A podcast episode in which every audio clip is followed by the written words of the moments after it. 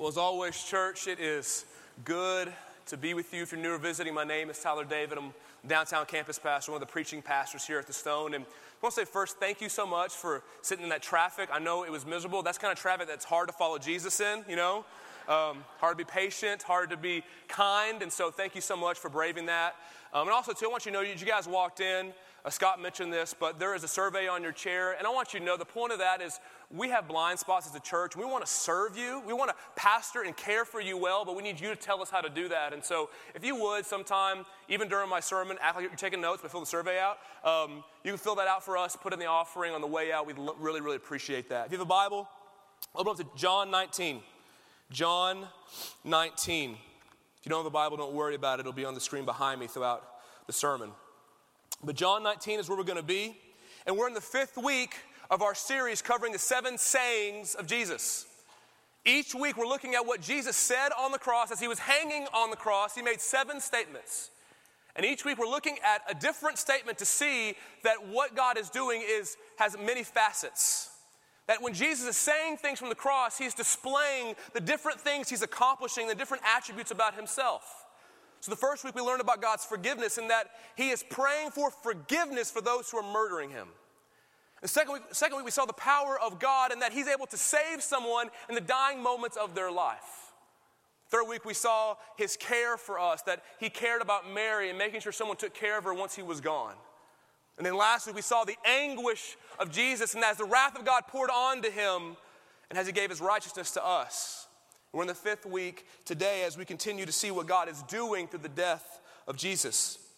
But the saying of Jesus today is going to give us a look into what drove Jesus, a look into what motivated Jesus, that in his life in his ministry and even in his death, what drove Jesus was to fulfill the Word of God. To fulfill the Word of God. That God had made all these promises in His Word in the Old Testament.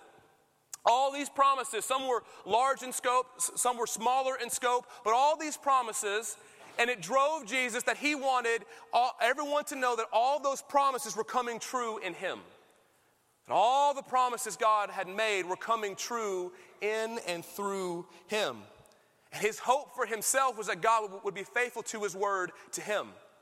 That God would actually use him to fulfill all that he said he would do. See, even to the point that on the cross, as he's dying, Jesus says something so that you and I would know that you can trust the Word of God.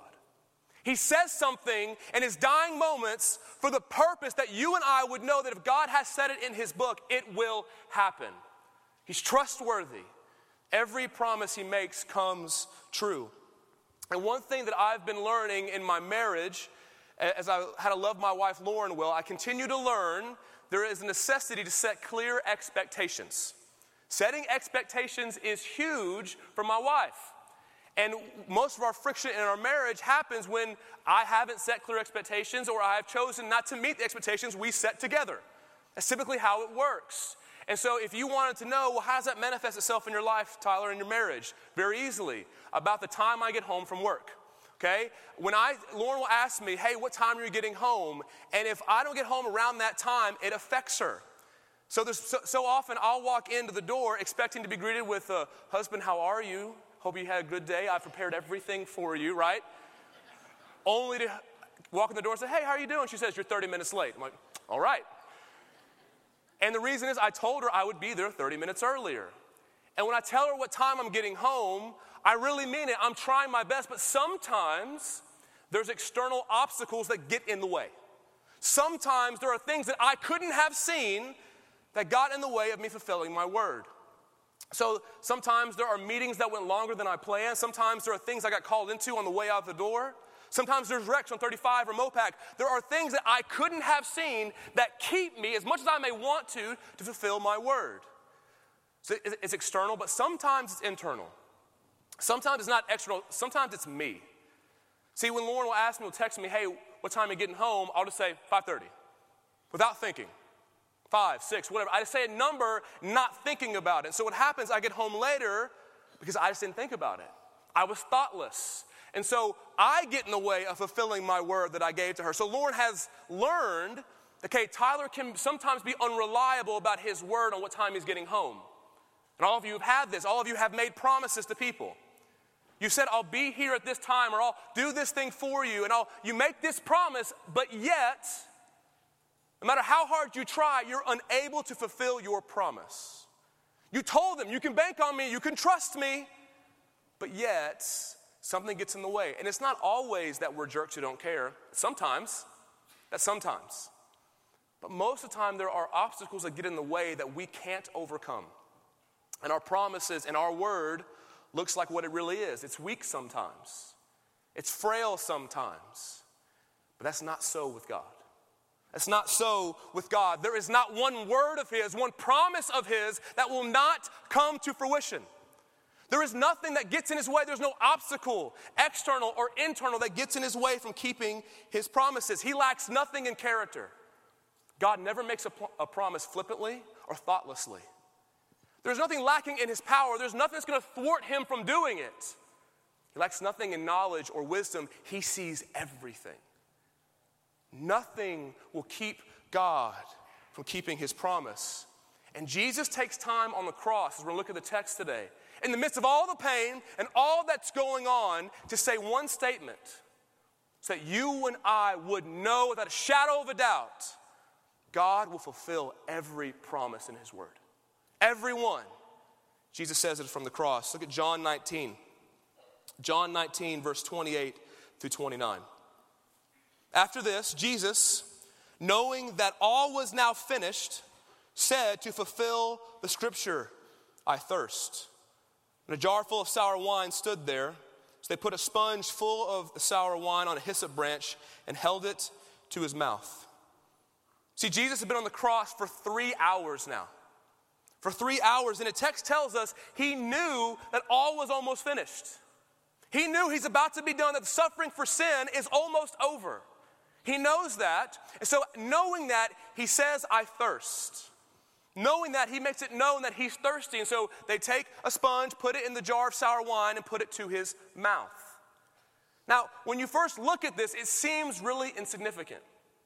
It seems really basic that much like Jesus' statement to Mary, woman, behold your son, it seems as one of those things Jesus is doing.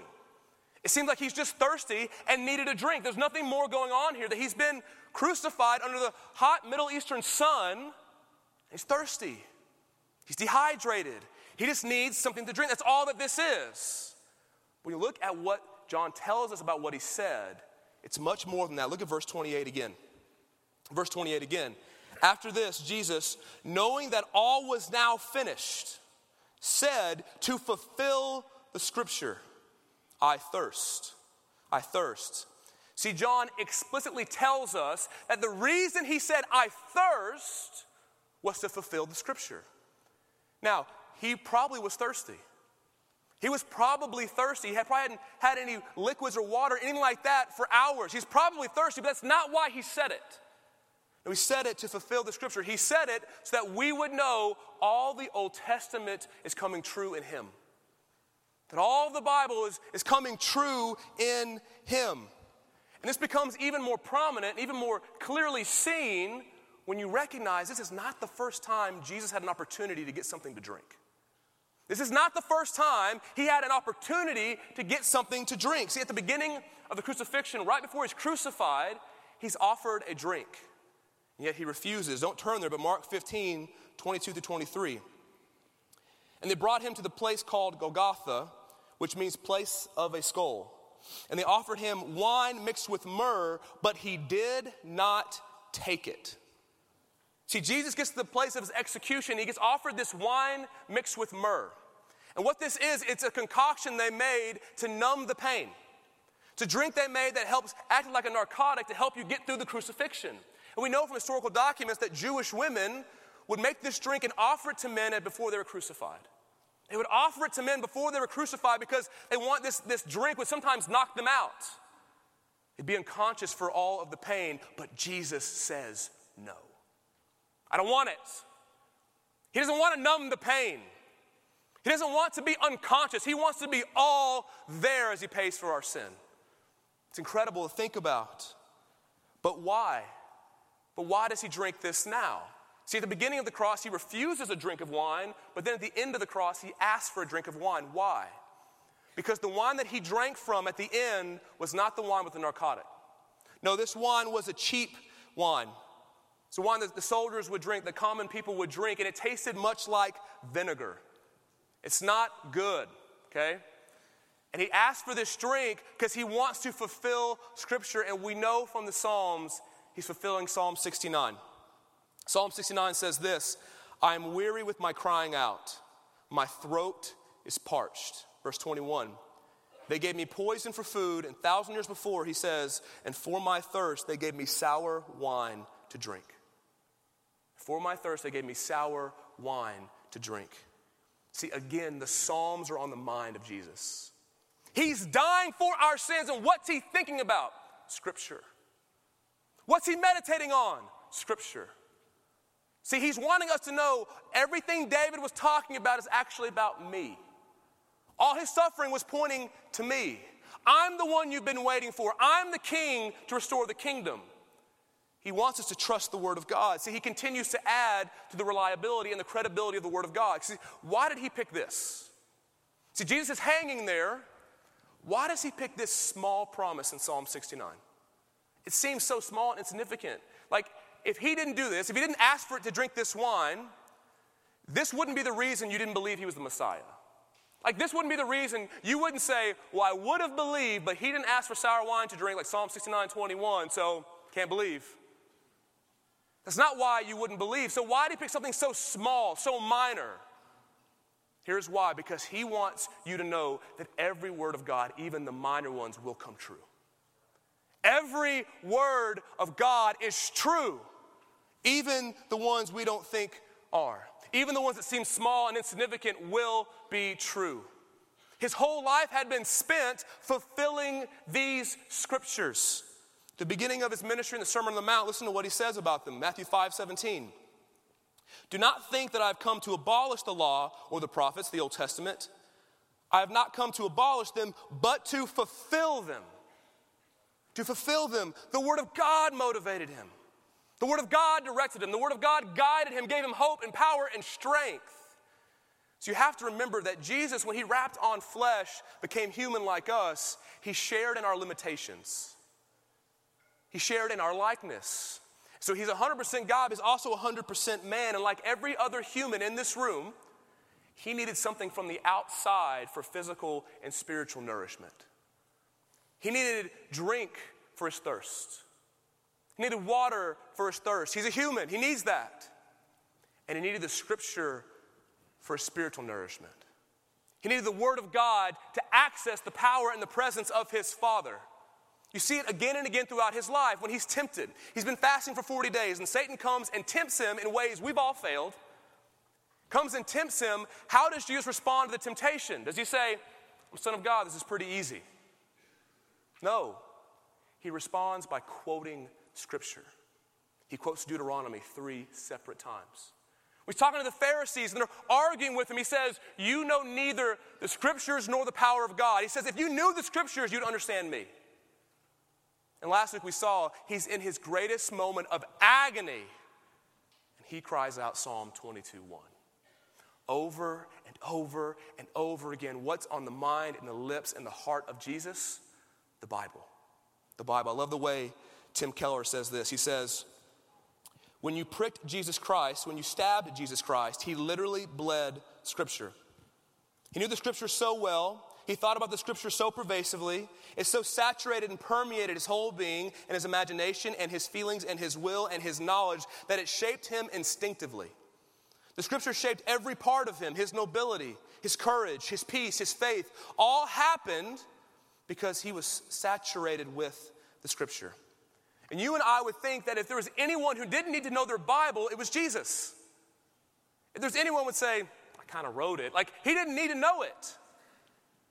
But yet, what do we see him doing? Knowing the scriptures. If there's anyone who knew what God was like, it was God in the flesh. If there was anyone who knew how not to sin, it was the sinless one. If there's anyone who knew how to love and serve other people, it was the one who came to die for sin. But yet, what does he do? Goes to the scriptures in his darkest moment for strength and purpose and clarity. At every moment of his life, we see him fulfilling and trusting and obeying the word of God. See, the promises of God have been given to us in this book. The Word of God has been given to us in this book. The fact that God brought such a minor promise from Psalm 69 into being tells us we can trust every word of it. Think about how important this must be to Jesus. Like you've heard the Bible sermon before, but think about how important this must be to Jesus. Remember, he's on a cross saying this. He's dying saying this. And he knew the end was almost there.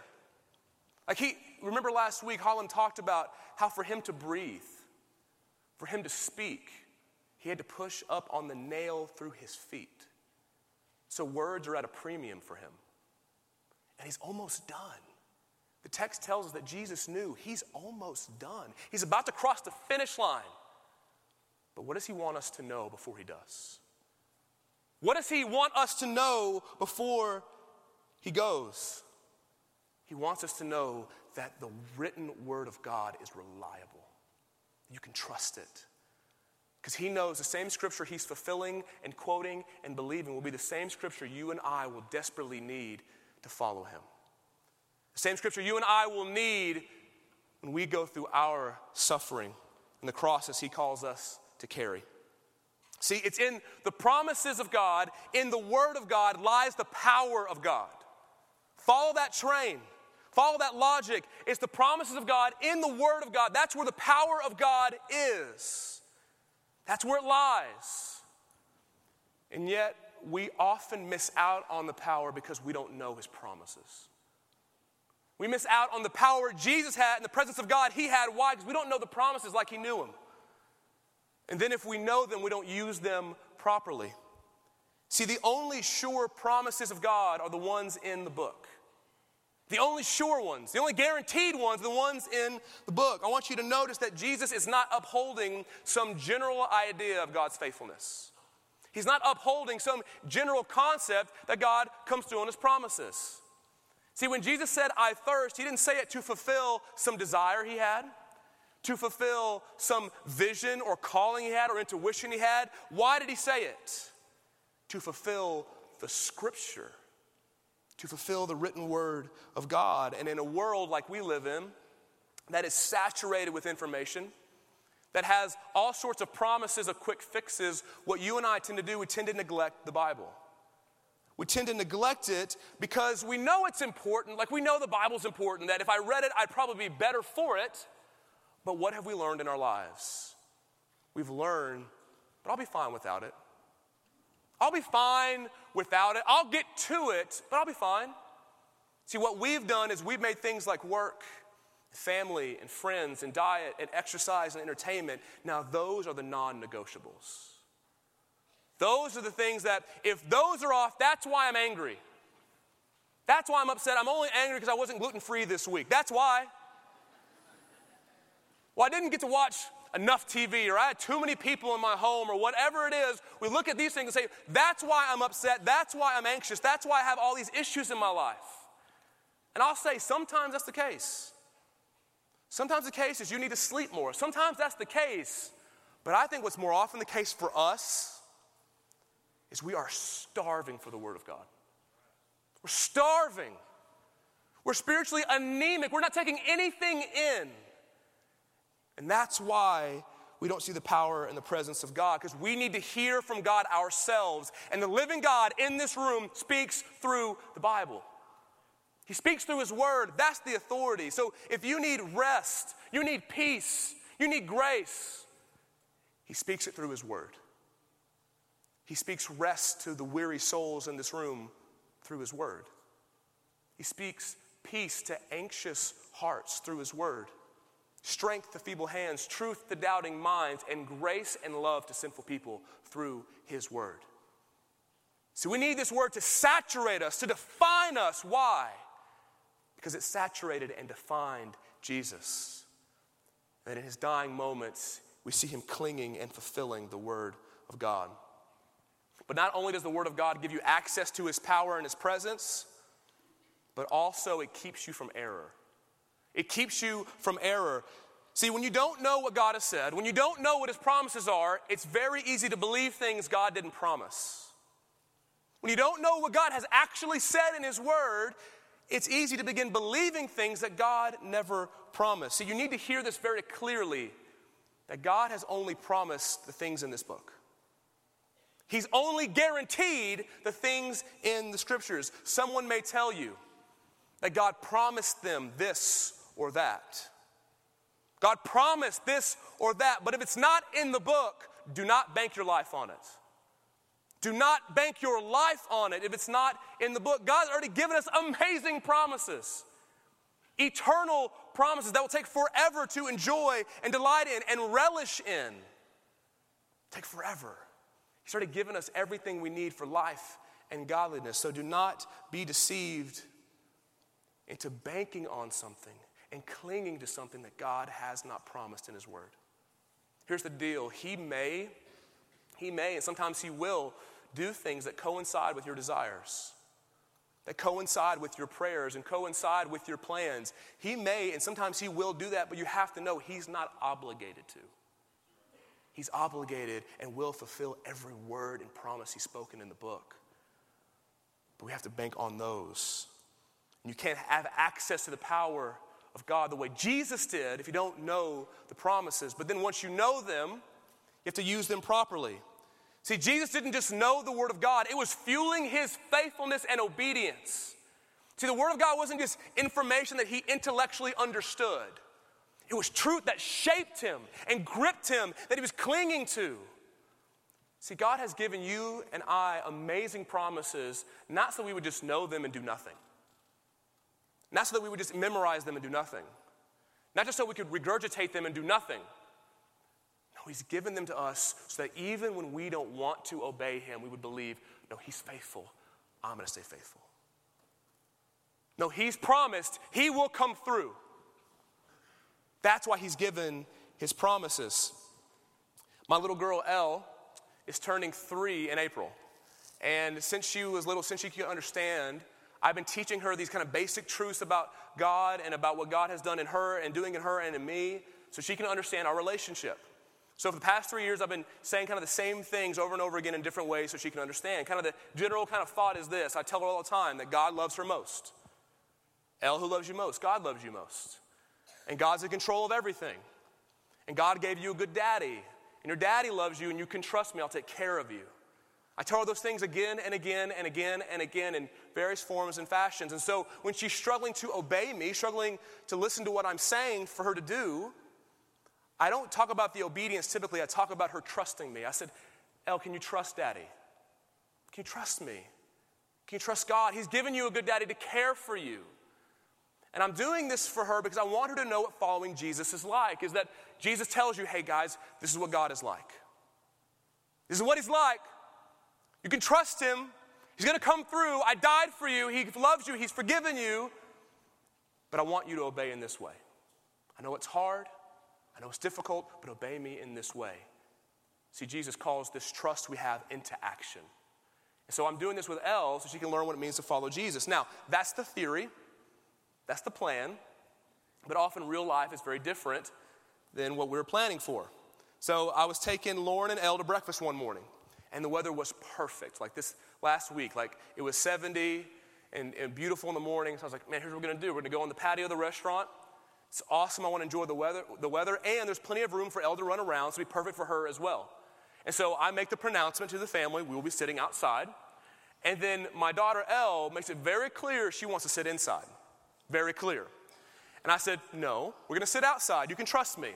And then she loses it in public. Always the best, right? She loses it She's weeping and crying and saying she wants to sit inside. She's angry. And before I can stoop down to my knee to talk to her, my wife Lauren stops her and says, Elle, you have a good daddy who loves you and makes decisions for our family. You can trust him. I'm like, that's my girl, pound it. That's what I'm talking about. Get my back. Get my back. And, and Lauren says that to Elle, and you would think because I'm training my daughter so well, I'm pastoring her so well that when she heard that from, my, from her mom, she goes, It's a good word, mom, I submit. Like, you think that's what she would say. It's a good word, preach it. You know, like you thought that's what she would say. But let's remember, she's my daughter, okay? And so once Lauren tells her, hey, God's giving you a good daddy that can make decisions for this family, you can trust him, without missing a beat, she says, Well, he can make decisions inside. I said, Oh, we're definitely sitting outside now. definitely. He can make decisions inside. We are learning. We are learning. Um, what's the point of that story? That my daughter's a lot like me, one. But two, she's learning that the reason I make these promises, the reason I tell her, you can trust me, God loves you, He gave you a good daddy, you can trust me.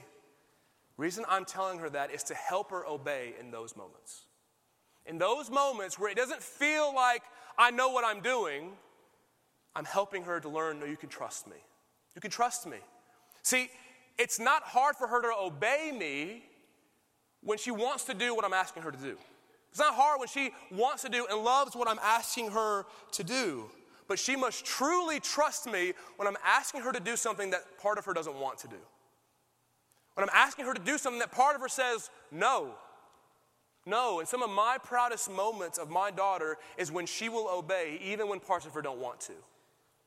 Like, even when she's terrified, even when she's scared, and she's thinking, I don't think he knows what he's doing, but I'll trust him and I'll obey anyways. Can I tell you, those are my proudest moments because that took actual trust. That took actual care and trust in me. See, from her point of view, in those moments, in those moments, from her point of view, daddy doesn't know what he's doing. From her point of view, daddy's asking too much, too costly. I can't do it. It's in those moments, part of her has to say, But I've seen him be faithful, and I can trust him. Maybe not 100%, but I'm going to go anyway. And can I tell you, when that happens, I usually, my heart, my heart fills with joy, and I kind of tear up when, I, when I'm hugging her and she's kind of crying and upset, but she obeyed me anyway. I love those moments. Because I'm not looking for obedience that has no, nothing in her that doesn't want to do it. That's impossible in this life. I just want her to trust me even when she's scared. And can I tell you, church, that's what God's promises are meant to do. They're meant to tell you, remind you, I know it feels hard. I know you can't see what he's asking, but remember what he said. He's your daddy. He loves you. He's good. He forgave you. He promises. This is not punishment. He'll work everything for your good. He makes promise after promise. Why? So, in those moments when you're crying and when you're scared and you're angry and nothing in you thinks He could have any good in mind for you, you'd say, I'm going to obey anyway. So many of you feel so bad when you obey God and there's any part of you that doesn't want to. Can I tell you, that warms your Father's heart. Why? Because you're learning to trust Him. You're learning to walk with Him. I don't get angry at Elle because she wasn't 100% all the way in. No. I'm so happy that she would overcome those things and trust me anyways. That's what God's like with us. When, when you're feeling like He's forgotten me, when you're feeling like He's not listening, when you're feeling like this must be punishment for past sins, when you're thinking all of these lies promises of God come in and say, those are all wrong. And even if you don't feel it, you can trust me. He gave them to you so you would obey even when you didn't want to, even when it was hard. See, Jesus purchased every promise for you. So you could know whether you feel it or not, the promises of God are as sure as the resurrection of Jesus. Look at 2 Corinthians 1:20. For all the promises of God find their yes in him. That is why it is through him that we utter our amen to God for his glory. Some of you are going through extremely difficult seasons.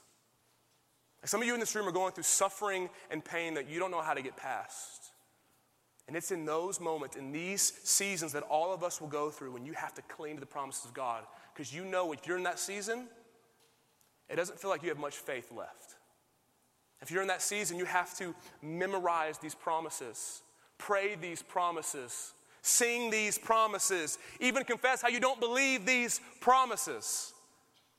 You have to remember Matthew 28 20 that Jesus promised that He would be with you always.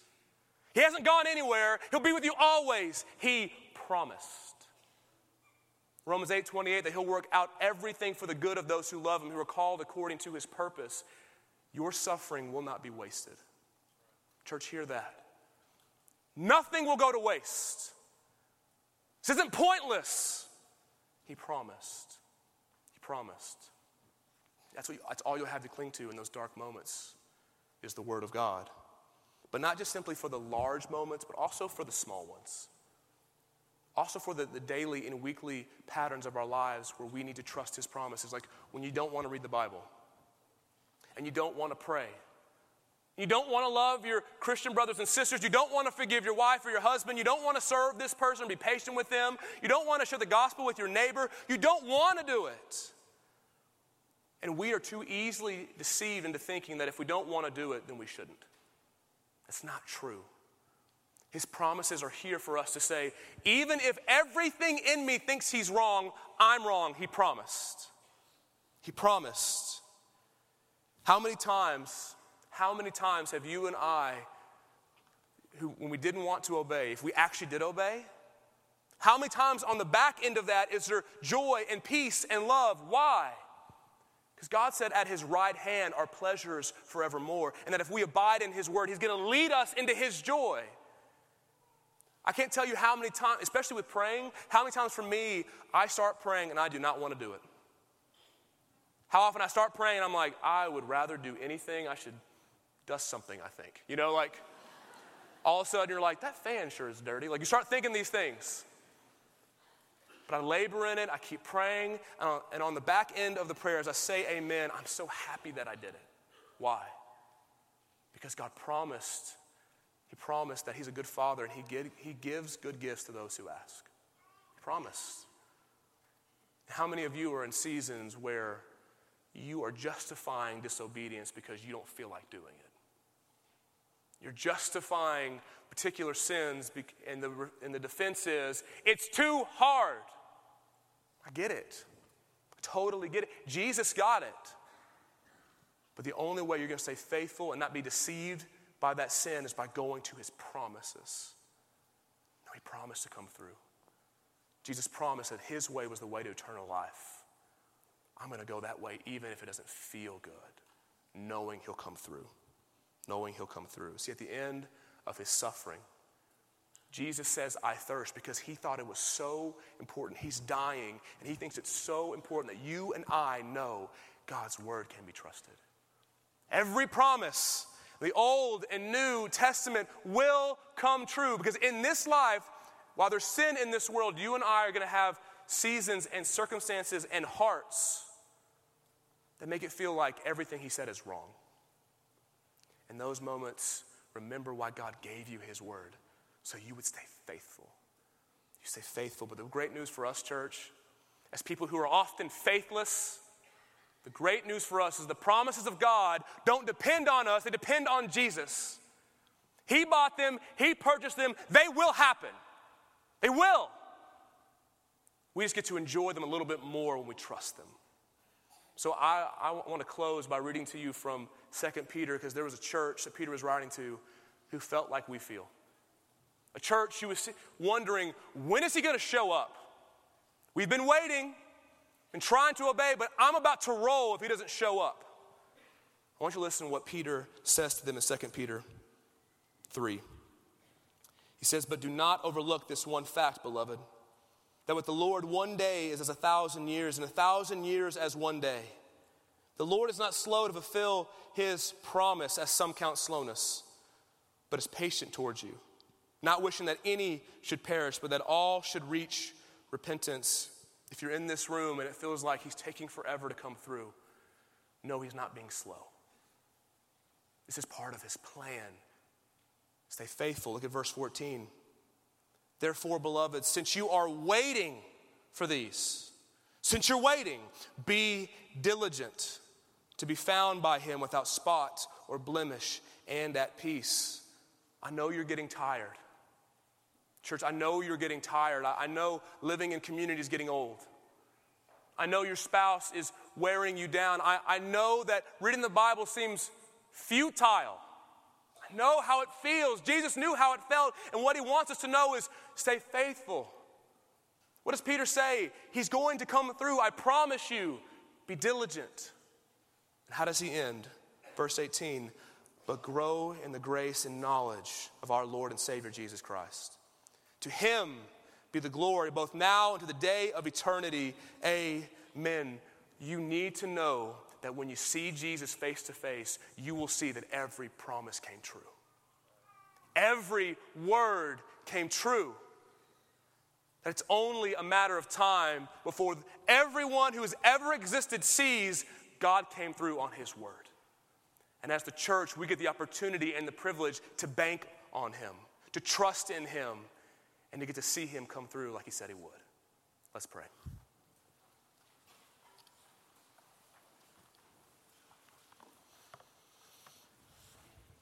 Father, we want to say thank you for your word. God, without it, we would be lost. Without it, we would know nothing of you. But God, we have to be honest that we neglect it so regularly. So often we have a hard time believing it. So often it feels impossible. It feels like you've forgotten us. It feels like you've left us. But God, would you give us faith to believe that you will come through? Or give us faith that if we put our hope and our trust in you, that you are a solid rock for us. You'll never be shaken, Jesus. You'll always be faithful, even when we're faithless. God, would you make us a church that this city would begin to look at and see that even in our darkest moments, we cling to your word? That our whole lives are spent banking on all of your promises. Because, God, we know that one day when we see you face to face, and Jesus, you come back and you make all things new. God, we know in that day, it'll become clear to every single human that God is faithful, that God's word was true, and everything He said came to pass. Oh, God, give us faith to believe even we don't want to. God, give us a song to sing even we don't want to. God, and give us a Jesus who loves us, even we don't want to. God, thank you for being better than all we could ask or imagine. We pray these things in the mighty name of Jesus Christ. Amen.